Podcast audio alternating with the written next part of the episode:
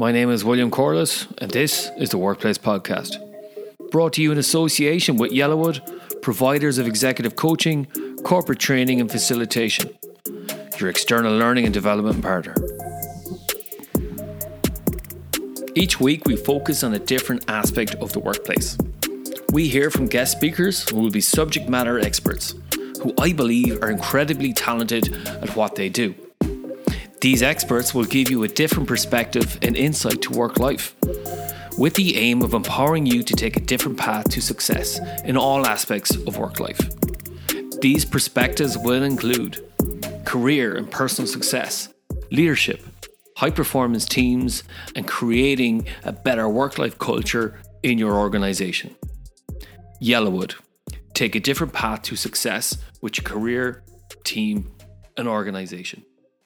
Welcome to the Workplace Podcast. Our guest today is Dr. Jonathan Ashong Lamptey, a globally recognized authority on diversity and inclusion in the workplace. Jonathan has a PhD from the London School of Economics, which allows him to bring the academic rigor that his FTSE 100 clients expect.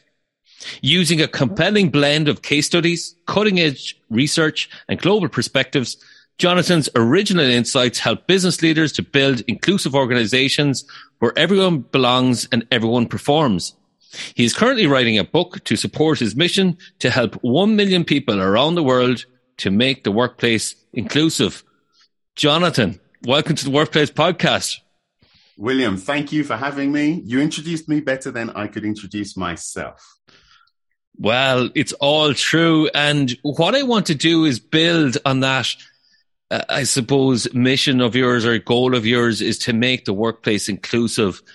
And the reason I invited you onto the podcast is, uh, I suppose, I want to support you in that.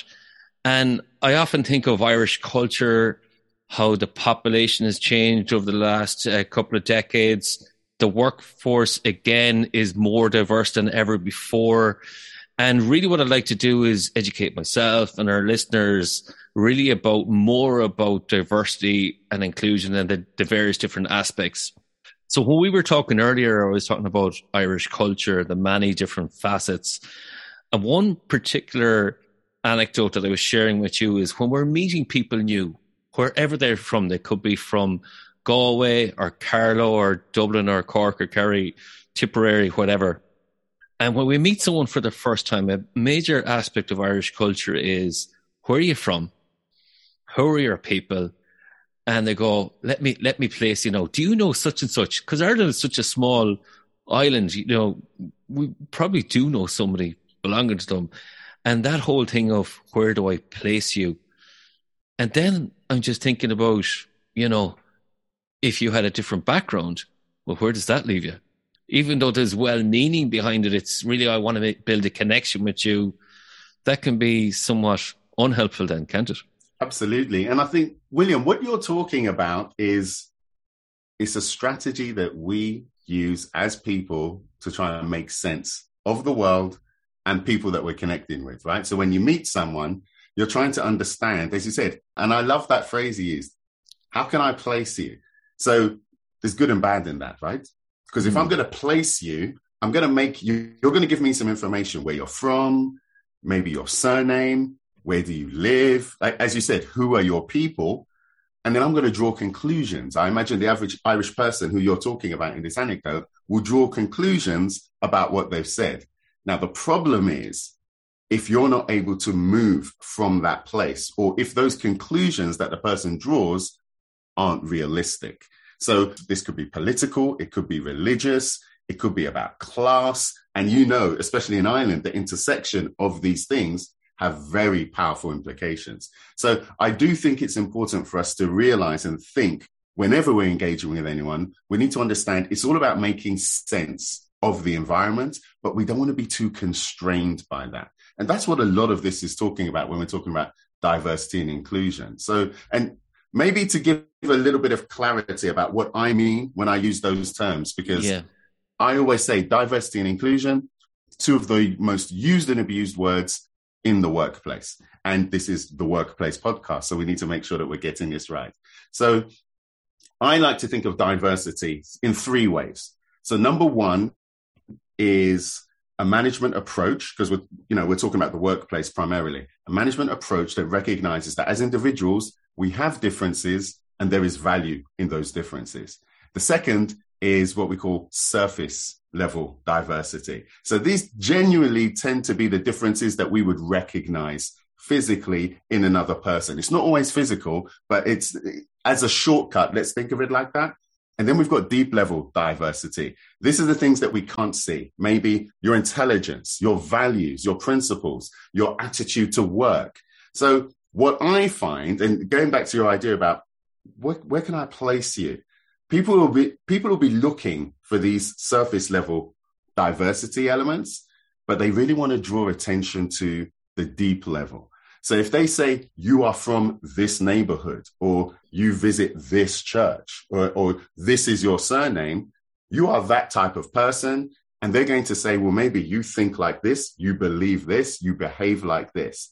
And so it's always, I always find it interesting. It's that relationship to the deep level diversity that people are really interested in and they assume it. And once you're there, by the way, it's very difficult to move. This is why you hear people talking about stereotypes all of the time. There is a positive intention for people to do that. It's to build trust, it's to, to build a relationship. It's kind of like we have these filters to figure out, you know, can I can I trust you there? So when we move beyond that surface level diversity, then go into that deeper one, is this what we're we're trying to do? Is is trying to say, okay, is this someone that I could I want to be friends with or I can trust?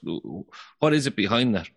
I think I think it's a double edged sword, and I, I think it depends on the intention of the individual. Because for the most part, we're not actively. My experiences, particularly just with everyday people, they're not actively going out thinking, "I want to discriminate, I want to cause harm." Really, most people are looking for shortcuts for their own experience. Once again, let's let's talk about the workplace you meet someone at work, for the most part, you're trying to get on with a job and you mm. think that you're trying to do the right thing. Let's, you know, let's pretend we've got a good actor here, right? He's someone who just wants to get on with their role. But if we look at your team and we see that actually it's only one type of person, maybe it's because you're not willing to explore and understand. Because going back to what you said, you've placed people. And once you meet someone, you place them in a particular way and you think, okay, I'm not going to hire this person because I know people from this neighborhood. Yeah. Don't behave well, aren't hard workers, or don't believe what I believe, vote different to me. You know, we've got c- conflicting religious beliefs. So this can be a challenge. So it's really important for us as individuals in the workplace to recognize, you know, our own biases, our own preferences, because when we talk about inclusion, we say it's once again all about the business a systematic business strategy to ensure that everyone can reach their full potential. They share the same advantages and benefits. And the three words we use everyone can perform, everyone can belong, everyone can reach their potential. So everyone can perform. Are you making sure that everyone is, and you know, you, to use a political example, um, not too political, more of a theoretical political example. Um, I did politics at university, and they talked about freedom and liberty. Yeah, freedom is tends to be freedom from oppression, hindrances. So if you think about inclusion in the workplace, you're free from people trying to stop you from doing stuff. You want to do better, but sometimes people get in the way. They're not going to give you a fair chance, not going to give you the promotion, even though you've done the work. On the flip side, you've got liberty, which liberty tends to be liberty to do anything. Yeah. So then you you're allowed to progress. You're allowed to move forward. So it's two subtle nuances about the same issue, inclusion. And I think that's really important. Then the next thing is belonging. I find, once again, it's another word that, what does it actually mean? We've all got different ideas about it. It's useful to think about belonging in terms of self acceptance. Well, sorry, acceptance from others. Are you accepted in the workplace? If you've been placed in the way that you just described, in Ireland, are you accepted for in that place? Does that place allow you to progress, to hmm. contribute? Mm. That can you get along and everyone just appreciate you for who you are? Yeah. Belonging implies that that's the case. If not, then we've got an issue with acceptance there. It's a more useful word, I think, in a workplace context. And then the last one is reaching their potential. I like to think I've got this very naive idea that work and the workplace can allow us as individuals and everyone else to reach their potential. Is your organization allowing you to do that? If not, we need to think about why. Because if individuals reach their potential, the organization should as well. This conversation could go in so many directions. When you talk about potential, we're talking about hiring practices and promotion practices. And I want to return to that sense of belonging then with I, I really like that is do I belong here? Or do I do I feel a belonging or connection to the group? And that goes back to that whole notion of let's assume there's good actors here. Okay. Which reminds me that that belonging piece is is uh, posters that used to be around where it says no dogs, no blacks, and no Irish need to apply for a job or, you know, entrance into, you know, a public house or a restaurant or whatever. And I think Irish people are particularly sensitive to that fact of discrimination. And this is where uh, I suppose, let me place you is there's a positive intention behind that, I believe, for a lot of people. And then it brings us the notion of microaggressions. And how do people navigate that, especially if that can be unhelpful, where some people might feel like that they're being placed into a, a box or a label or something like that. How do we how do we navigate that now? If if we want to be sensitive and create that sense of belonging, we, we might be doing the exact opposite with our approach. Irish people have experienced, and this is in living memory, this isn't sort of hundreds of years ago, explicit discrimination in the workplace, in, in, in, in, all, in all aspects of society. Even we're talking here, but also in the US as well. And so I think historically, Irish people have been on the receiving end of microaggressions. And when we're thinking of microaggressions, the thing about microaggressions, they're very difficult to define and to recognize. It's, it's the type of thing that can be passed off as no, it's all in your own mind. So if someone, if someone was talking, you know, if, if you're the only Irish person in an environment and then you find that people are talking in a particular way about Irish people, perhaps isolating you. And it can be talked away. It can be, no, no, it's all in your mind. They just, if that person's been to Ireland or that person's got Irish friends or whatever. And, but some of the stereotypes come out, right? So it can be really, really challenging.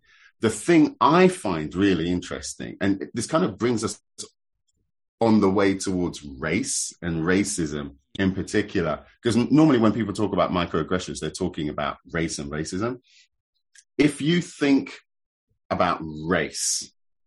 It's a it's something that's very difficult to define. We're not really I I find academics in particular and all the research, they don't spend a lot of time talking about the issue. They they talk about the meanings associated with it. But here's the thing for me why I think it's very important and interesting about race, particularly about being white and whiteness. Yeah. Um, if you look at the experiences of Irish people, there's there's an argument that Irish people only became white in the past hundred years, right? Only became white in the past hundred years. So maybe some people who are listening are thinking, "What what are you talking about?" Right? White is more it's useful, and this brings us to the white fragility book that you know we were talking about before. Um, it's useful to think of whiteness as a property or a quality, not not as a physical um, phenotype, right? So remember when we're talking about surface level diversity, try not to think of it as that. Think of it as almost like a quality that some people have. You can achieve this concept of whiteness over time. Now, this will make sense to people who are Irish because if you look at the treatment of people who are Irish over hundreds of years, yeah, let's say ethnically Irish, historically, you know, Gaelic and everything else, and gone to gone to the US, come to England, and the the actual experience has been very different from people who were considered to be white in that country. Why does this matter? Because when we think about racism, it's useful to think about it as a system of advantage. So less about individual discrimination and as more as a system. And so if you believe this, this is a useful way to think about it. It's by Wellman. I've got his book up here somewhere. So if it's a system of advantage, it means that people uh, gain advantages based on the race that they belong to or they are deemed to belong to. And so there's a racial hierarchy. And the argument is people who are white are at the top. And we could argue that people who are black at the bottom, and then th- there's variations in between.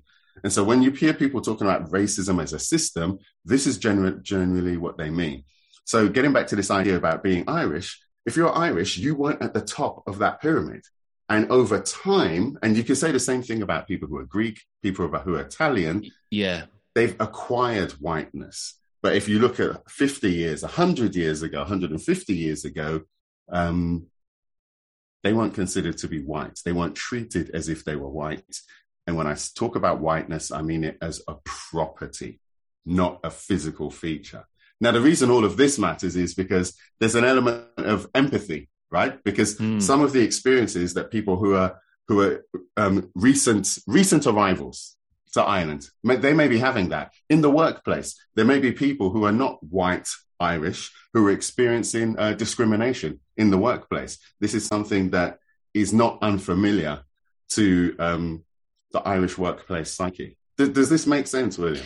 Yeah, it makes sense. And before we started recording the podcast, this is what we were coming to is, is when people arrive into Ireland, then is how are they treated in the workplace? Is it that we assimilate, or is it that your point that you were making is is integrate? And I'd like to explore that a little with you for our listeners. Then is what's the difference between assimilation and integration? Sure, it's useful to think of culture as once again we're never going to agree on what culture means. Okay, but it's useful to think of culture. Well, the question is, how do we change the culture?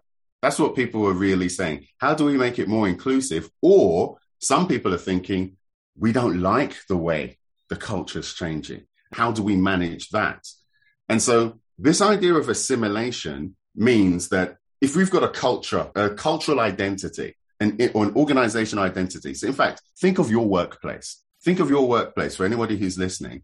An assimilation approach to culture means that anyone who joins has to fit in with the culture that exists. This implies that the culture is fixed or it's established and you need to get on and fit in. You, you assimilate to a particular norm, particular beliefs, values, behaviors.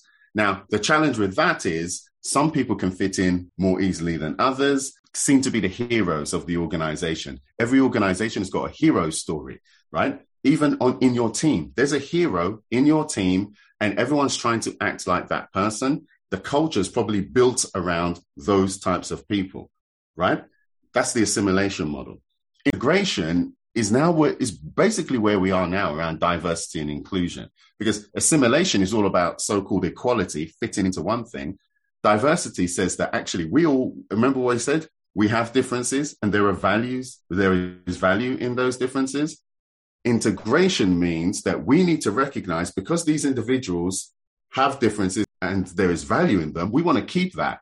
But we've got a culture that has to evolve in order to incorporate these new individuals.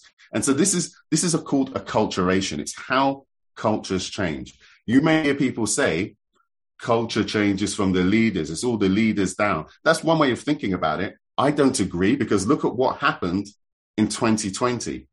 Look at the way organizations were forced to respond, specifically about race and racism. They felt as if they had to do that. That wasn't the leaders who wanted to do that. That was the people. That was the employees who said, actually, we need to change. Why aren't you talking about this? So it's not always this simple bottom down approach. Consultants will tell you that because consultants get paid to speak with the leaders right? that, that's why they always go for that that leadership approach. Acculturation is is really difficult to manage. It's really difficult to handle, and to some extent, you have to decide. And maybe this is something that all the listeners can think about. What approach are you using right now? Is it an assimilation approach, or is it an integration approach?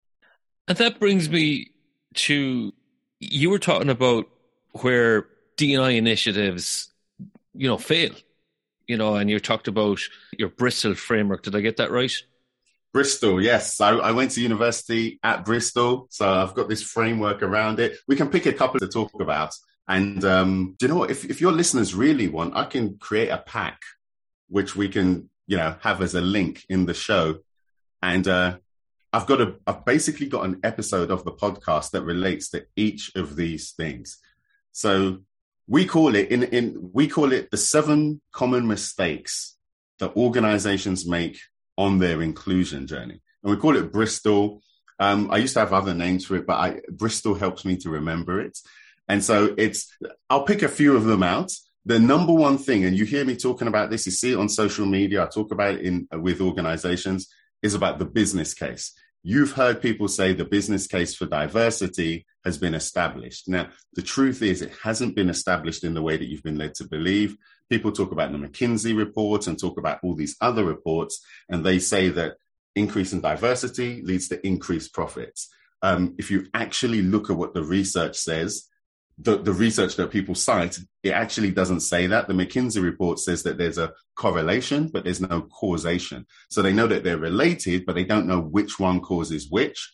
Suppose it did say that. The, in fact, the body of research that's been produced around diversity, equity, and inclusion shows that it's inconclusive. You, we cannot conclusively say that diversity creates um, increased profits, increased product, all of these things. We can't say it produces that consistently over time. So the B in Bristol stands for the business case. People rely on a generic business case for diversity, what I've just discussed, instead of finding their own business case. So I do think if there is a business case for diversity in your organization, you need to find that for yourself. That's why we're here. That's why William's here, here actually helping you as individuals to find out for yourself. And the thing I always say, it's important to find a business case for diversity because if you don't find one for yourself, one will be found for you. An example could be supplier. If one of your one of your clients decides that they want to introduce a policy that says um, all of our suppliers now need to have an established diversity program. They need to do X, Y, and Z. That means they're now telling you what you need to do. That's your business case for diversity. Because if you don't meet that criteria, maybe you don't get that client anymore. Maybe that destroys, you know, your entire, you know, 50%, 60% of your revenue stream. That becomes an issue. So that's just an example of the business case. Um, let me pick another one. The other obvious one. R stands for reputation and credibility indicators.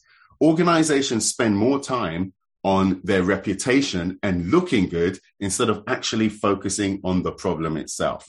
So a great example, I'll take 2020. It's, you know, we all remember how disruptive that was.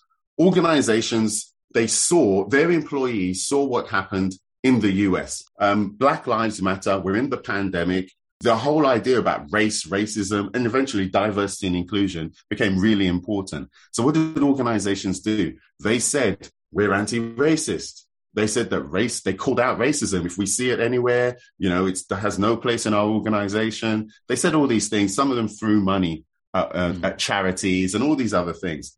All, all that's, in, we can talk about that later. But these are all credibility indicators. A year later, if we go back to those organizations and say, Are you anti racist? What have you done regarding race specifically? What have you done around diversity, inclusion, equity, equality? Whatever words you use in your organization, how much further along are you? Apart from saying we're on a journey, what's actually happened?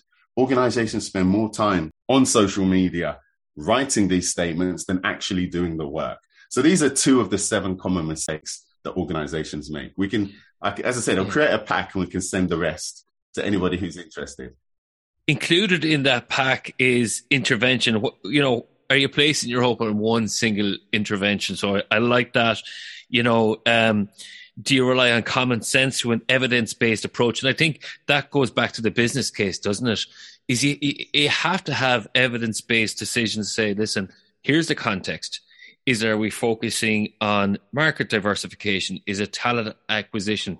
Then we can correlate to profits then to say, listen, did this intervention actually make sense to work? And this is the, the, the time then involved as well. So that's the T. One size fits all. This is the thing, isn't it? We're too reliant on generic business cases and then the leaders a bit like that point that you said earlier before about focusing only on senior leaders when actually it's the entire organization you know it all william you've got it all there you've got it all oh, well, I'm only reading from your notes. I'm quite good at leveraging you. I'm only, I'm only uh, leveraging your your work, and that brings us to mind. Then, when we think about the organization as a whole, then is principles of organizational justice, and a part of that then is you encourage people to think about procedural justice and you're building on, on top of the work of uh, Leventhal. So, can you tell me about those six rules when it comes to procedural justice? I really like this part of organizational behavior. I talk about this all the time. So, if you can let our listeners know a little bit about that, especially in the workplace and where it can be applied. Yeah, so if we take a step back, so procedural justice, why should we even care about it? What does it mean? Most people talk about in, with all this diversity, equity, everyone really says that we want the workplace to be fair. I want to be treated fairly. I want you to be treated fairly. We want everybody to tr- be treated fairly. Very few people argue with that principle, right? And so fairness, once again, is quite ambiguous. So, as you said, talking about OB, as you know, I've got an OB background, organizational behavior. The idea of organizational justice becomes really useful. And so and procedural justice is there's procedural justice, there's distributive justice, there's interactive justice. But procedural justice is the one that um, I find the most practical. And so, as an exercise, let's get everybody to think about a particular rule that they have in the organization, whether it's about recruitment, think about something that actually affects you. And so, this researcher, Leventhal, and I don't even know if I'm pronouncing it properly because I've only ever read it, the, the name, right? We came up with six rules. Six rules. And the idea is the procedure. If you think of a procedure, how do you send an email? How do you present a report? How do you hire someone? Yeah. How do you fire someone? Think of a procedure that you personally have been involved with. Then the real question is if it meets these six criteria, then it is fair. You will think that there's procedural justice. If we break any of these six, then it's unfair. And then we've got the six. I've written them down as well because I talk about them, but I don't always remember them. So the first one is consistency. So are the rules consistent across time, different departments, different individuals? So if we've got two people going through the same process, where the rules apply to them in a consistent way. If not, then it means that it lacks procedural justice. That's something that most people could get behind and understand. The next thing we've got is bias suppression. This is probably one that, that gets missed. Suppose there's bias, or oh, I'm biased about. So here's an example. So I'm a, I'm a chartered accountant, and I, I have been for years, right? Now, to become a chartered accountant, I, I joined the Institute of Chartered Accountants in England and Wales only because they came to my university and said, Hey, you should you should be you should join this group. I went to remember I already told you I went to the University of Bristol. If I'd gone to you know these post 1995 universities, somewhere like South Bank University, the Institute of Chartered Accountants didn't go there. They and now they're talking about how they want more diversity. They didn't go there. They and it was the ACCA who would go to universities like that. So in terms of bias, there's bias built into the system about who joins and the procedure of getting new members is inherently biased. Now, it doesn't appear that way if you just went to that university, but in fact, it is. So, is there bias built in? Decisions, and by the way, it will feel completely normal. That's the thing. It will feel completely normal. What kind of bias is in the system, in the process? If you have that, then it's not fair. The other thing is correctability. What if it's unfair? Are you able to change the rules? If you've got rules that simply cannot be changed, and this is the rule no matter what, it's not fair. If you've got a rule that actually promotes injustice, 100% it's not fair. And if you can't change it, it's definitely not fair. That's a real problem.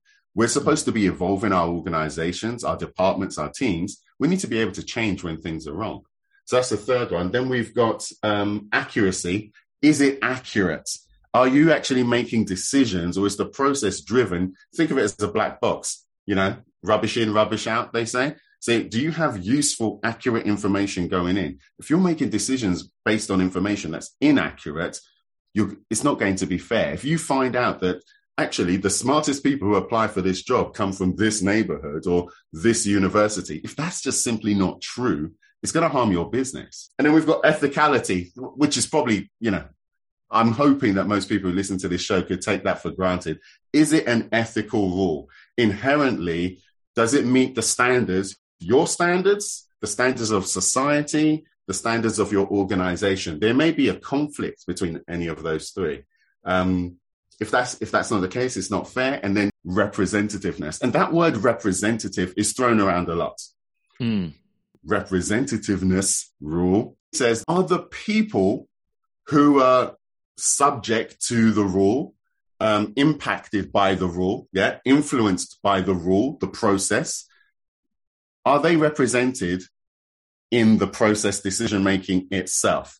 If not, there's a great chance that it's going to be unfair. So let's let's get a practical example of that. What, what's what's a sort of issue that would be relevant to your listeners? Would say, for example, hiring practices. Hiring practices. All right, here's here's an obvious one. Then let's say we want to promote more women in in a particular into a particular role or department. We find that they're underrepresented because we've got accurate data that tells us, right? Yeah, that they're underrepresented in this area and we want to promote more women in this, into this space. Would it be useful to actually engage and have women represented in the process? The answer is yes. And this is the thing you've got people making decisions about things they have no idea about, and the people who are most informed are often excluded from that process.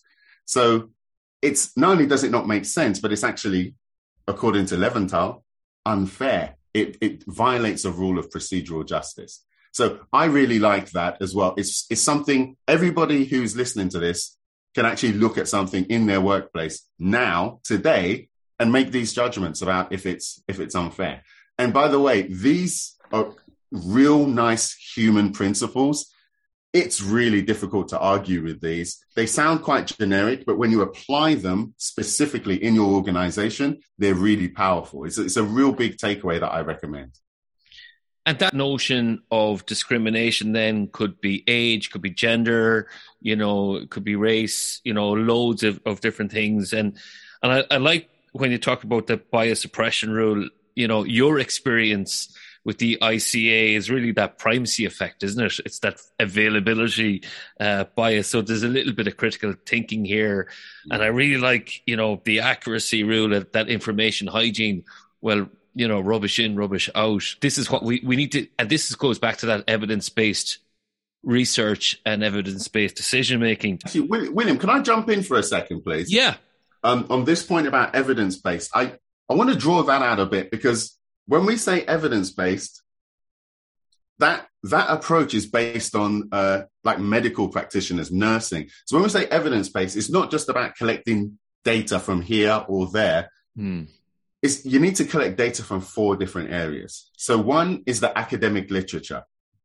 You're a fan of OB, so you're looking at the literature. The example we just gave about um, procedural justice is based on academic literature. You can put it into practice. So you need to look there. The other thing is to look at data from your organization specifically. You create the data, you find the data. So that's two forms of evidence. The third is from you, your professional experience, your own judgments, your own thoughts. What do you think? Because you have value as well. You're able to provide evidence into your decision making process. And then the fourth one is from stakeholders. Now, depending on whatever context we're talking about, you need to decide who are the most relevant stakeholders. But when we say evidence based approach, that is what they mean. That, or that's a more useful way to think about it. It's difficult, it takes a lot more work. It can be quite challenging, but it's it's really useful. I was I was reintroduced to this um, by uh, Professor Rob Briner. Really, it's really interesting. I, I recommend everybody explore this as part of any sort of management decision making process. Takes longer, but you find that your decisions um, are more rigorous. We actually have a podcast on critical thinking with David Robert Grimes and this is what he talks about is that four sources of information. So i'm glad you brought that up. And again you know we started about culture and we talked about i suppose race and discrimination and microaggressions. And that brings me to the point is if we witness racial slurs in the workplace. How do we navigate that? So, say, for example, it wasn't a good actor, it was a bad actor that you witness. How do you handle that within the workplace? Because a lot of people are going to go, I don't know, I don't know how to handle that. I wish I could do more, you know, and then they're kind of going, well, if I'm silent, I'm complicit. So now they're kind of going, what do we do? So, uh, yeah, so I'd like to address that if that's okay.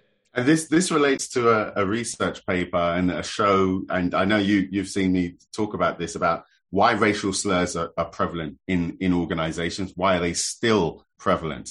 And a large part of that, uh, the, the punchline is is that people allow them. So bystanders, observers, allow racial slurs or any type of slur, I would imagine, to continue unchallenged. And, and this is the challenge. That research paper was quite controversial because actually what it said was some of the people who were observing the racial slurs were benefiting from that person being discriminated. So that, that was a real dark side ending to that. And I know that's not what you were meaning or thinking about at all. It's related to your culture. Suppose you see that if someone feels comfortable making racial slurs in the workplace, chances are your culture accommodates that, or this person feels that they're protected enough. So you really need to change the overall culture anyway. But specifically mm. in that, because let's say you observe that in that specific environment, you you can't say, oh, well, now we're going to change the culture. What do you do? I would say it depends on the specific circumstances. It also depends on power, doesn't it? If you are a senior person, if you have long tenure, if you are a manager and you let that happen, that's completely unacceptable. Yeah. But you could also imagine someone who's really young um, or new to the organization, not feeling that they've got the confidence to confront the person. I definitely think you should speak to someone who you trust to, to say something, or at least even say, I, I'm not comfortable. I think that was wrong. If you feel comfortable doing that, because they, I do come across people who do observe injustice. And because, and this is the thing, as a threat to their own position, they don't feel comfortable enough to say anything. So I'm loath to tell everybody to do the brave thing because it's very easy to say, we're here on a podcast talking about it. And some people say, yeah, that sounds great, but I have to go to work the next day. And maybe you live in, you live somewhere where there's not that many jobs and this person's got a particular level of power over you, over your career.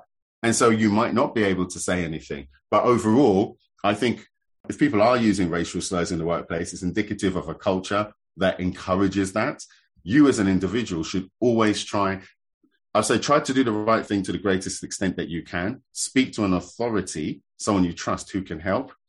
If that doesn't work, um, that is an issue because we can talk about going to HR. Are they?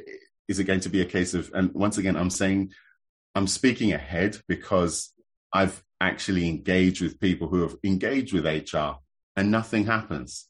And it's and that's particularly devastating because all this we're not racist, we're anti-racist, we call out racism. If if you have a statement that says we call out racism, then call out racism. I would put it to the test to the greatest extent that you feel comfortable. And slurs can happen in different forms, gender slurs or sexual orientation or whatever. So it's just general good advice. And I like what you said there is that I'm not comfortable with this. And that's a form of stating at least you're not silent. But I do, I do really want to draw attention to the fact that there are people who have power in these particular circumstances who can and should, and they know who they are, they can and should say something. It's the people who lack the power in any of these contexts who are the ones who are really who are really having the struggle. So what I'm really saying is if you have the power, you should call it out immediately, loud. Yeah. I'm trying to be more sympathetic for the people who don't in that environment. Yeah. And I think that really matters. And it's also worth noting racial slurs or any type of slur, just say overt forms of discrimination, they're quite rare. It does happen. It, it's not as common. You, you spoke earlier about the microaggressions and things like that. Those are the things that happen. Those are the things that are common. You turn up to an office and you can see that no one's really expecting it's you. I turn up to an office and people are surprised I've got a PhD. I turn up to an office, people are surprised I'm an accountant. These are all subtle microaggressions, or people want to double check your work, micromanage your work. People not sure, you know, they don't believe some of your um, your references, or they double check your references. These are all forms of that. Subtle. They're subtle forms of discrimination. They're covert the overt forms of discrimination in the 21st century, thank God, they're not as common as we would expect or, or have experienced previously. I'm just so curious that all these subtle forms are happening, those microaggressions. These are things that I wouldn't have been informed about or, or aware of that actually uh, happens. So a lot of times when there's questions there, would you ask the same question if they came from a different background? Exactly that. Would you have asked that? And that speaks to to prejudice. It speaks to bias, and we need to check for those things constantly. And we say that, but that's that's like a generic statement, isn't it? I need to check my privilege. I need to check for the. How do you actually do it? I think t- to some extent we have to expose ourselves to different ideas, different ideas and different behaviors that we wouldn't normally choose. Now, it's easy to say that because we wouldn't normally choose it. We don't want to do it. And I, I made a post about this is that there's a risk. We have to take risks reading things that we wouldn't normally read, speaking to people we wouldn't normally speak to, you know, risk changing your mind, changing your ideas, the way you think. Now, it's uncomfortable. It can be a real hassle, but there's a bigger risk in not doing that. And so you can start by, you know, listening to a podcast, uh, reading a book, speaking to someone, uh, watching something on TV that, you know, I would never go for that. Give it a go. You might learn something different, but often, and this is the thing, trying to engage with people who have got completely yeah. different perspectives, but are in your organization would be a really useful place to start. And I would wholeheartedly agree with that. Even watching a different movie on Netflix could make a world of difference to change um, I suppose, your horizon, your perspective. And that brings me to mind of the future of DNI. Where do you think it is now? Where do you think it needs to be at? So I'd say for the past few years, it's been the Wild West. So all of this started really in the 80s, late 80s. There's a really famous book, uh, no, publication called Workforce 2000, talking about how the workplace of the 21st century, year 2000, was going to be very different. And that really kicked off the interest and coined the terms diversity and inclusion. I'd say it hasn't, more in the US, this is from my perspective, things were happening. 100% in the past five years, it increased, but diversity meant gender. So, you know, we had, um, you know, the 30% club, we've got the Equality Act 2010, which means yeah. that organizations with more than 250 people have to report their gender pay gaps, um, if there are any, right? So all of these things drew a lot of attention to gender. 2020 very much pushed race at the front of the agenda. So, mm. but organizations, they're thinking about gender, they're thinking about race. Now they've realized actually we need to really understand and grasp what diversity and inclusion means. Here and now, I still think it's quite performative. And when I say performative, I mean focusing on what it looks like as opposed to what it actually is. It's attracted a lot of people. Some don't necessarily, and you can say this about any industry, don't necessarily have the right values, even the competence, expertise. So there's a lot of people, like I think there's been so many jobs for diversity and inclusion leaders. The challenge is, unlike many disciplines, the people hiring you don't even know what a good version of what you're doing looks like. Yeah. Yeah It's a real issue. So I'm going to hire someone for a job I don't understand for outcomes I can't conceive. It's an issue.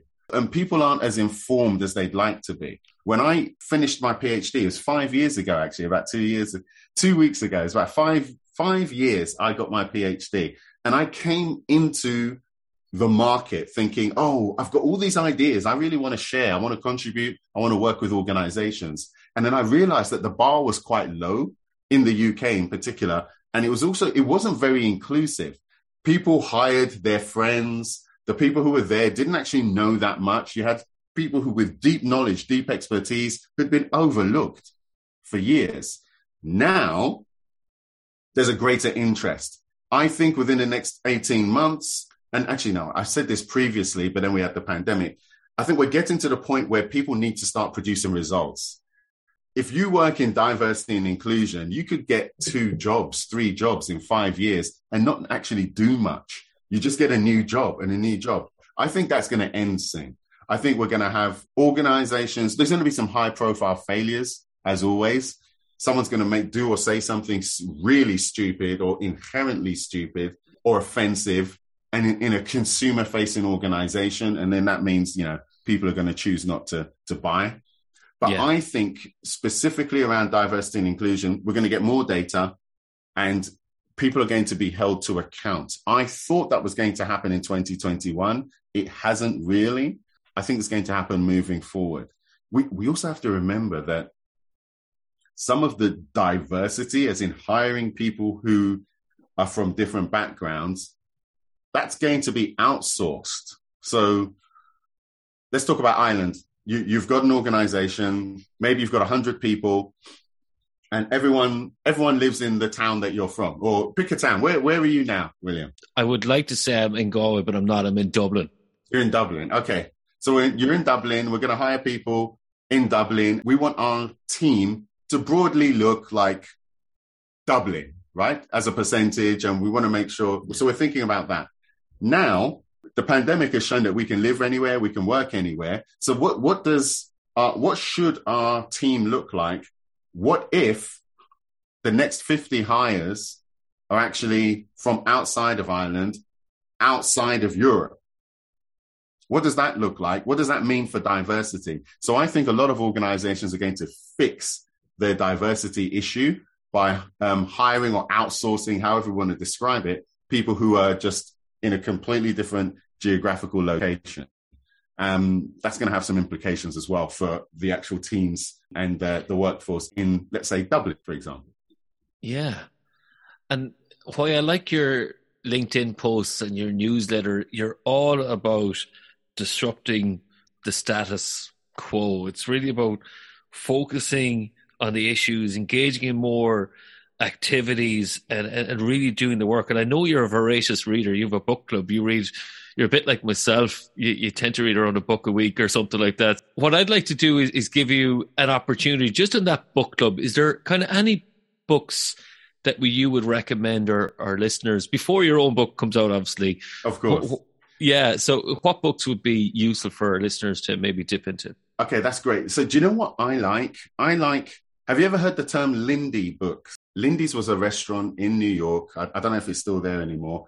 And apparently, all the the comedians used to go there. On it's off Broadway. They used to go there after the shows, and they used to share um, jokes and you know they were sharing what works and principles and the idea was it was this idea of excellence and what they found was the longer a joke had been around the more likely it was to have been useful right and so a lindy book is a book that's been around for a really long time that has got principles that you're going to find everyone else and so the, the idea is if it's been around for 20 years it's going to be around for another 20 years if it's hmm. been around for a thousand years it's going to be around for another thousand years so I like Lindy books. Okay. So instead of always focusing on the new books, and of course we always need them, what are some of the classic, older, maybe even books everyone else is ignoring that you can get huge wins from?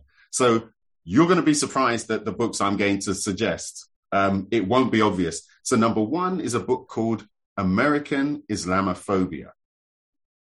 American Islamophobia. You probably didn't expect me to say that. I did actually because I saw it before your LinkedIn oh, profile. It, yeah. that book is so underrated, right? Um, it's yes, it talks about Islamophobia, but by reading that book, you understand so many other things, and it makes you realize that as Islamophobia isn't once again about individual acts of discrimination against people or one person there's a whole system and it, there's legal frameworks in there. It's surprising. It's written by a, a legal professor in the US.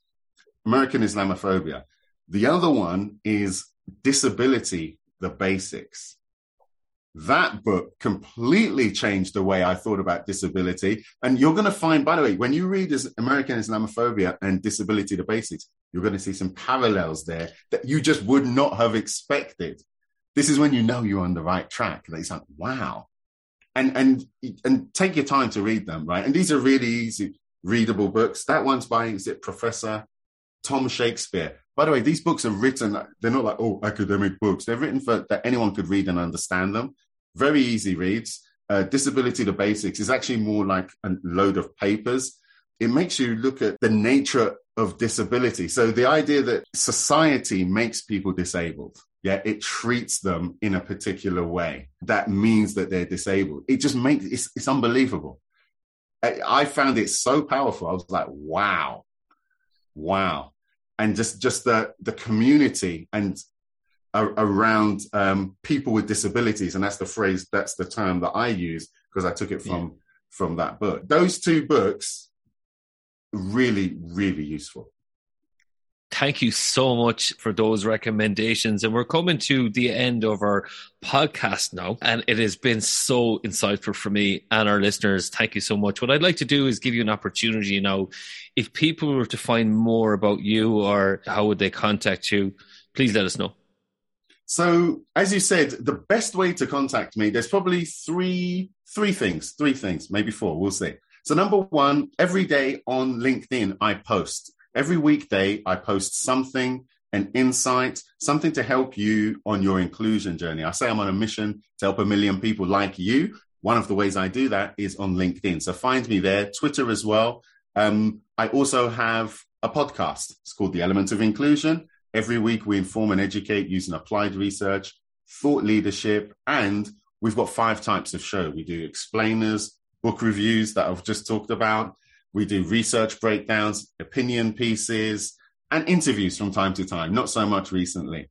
Um, if you really want to get some insider tips, I've just started a newsletter. I've got a newsletter on LinkedIn, and we'll we'll, we'll have a pack or something. I'll, I'll send a link, but um, I've got a newsletter which is where I share the bits that I can't talk about elsewhere. I find social media is great. I think it's very powerful, but it's not always a safe space for people to discuss. If you had a really a question that you thought was really basic, you might not feel comfortable talking about it. I also share things that I share with my clients, my wins, my fails. So check out my newsletter, my private newsletter, and um, you'll get something from me every week. And then, of course, the book club, which is actually now related to to the private newsletter. But yeah, we'll, we'll have a pack for you. Check out that pack and um, please engage. I'm always interested. I always want to learn, particularly about more about the Irish um, work culture element. I'm, I really want to know more. Dr. Jonathan Ashong Lamptey, thank you so much for joining the Workplace podcast. Congratulations on your five year PhD anniversary. And that's all we have time for today. Thank you, William. Thank you for having me. Thank you for indulging me, everyone. That's it for this episode of the Workplace Podcast. My special thanks to this week's guest for a wonderful discussion. If you want to get in contact with the podcast about a workplace topic or a particular challenge that you're facing, contact me via Twitter at different paths. You can also connect with me on LinkedIn, William Corless, C O R L E S S, or go to my website, www.yellowwood.ie. Yellowwood your external learning and development partner, provider executive coaching, facilitation, and training. Take a different path to success with your career, leadership, team, and organization.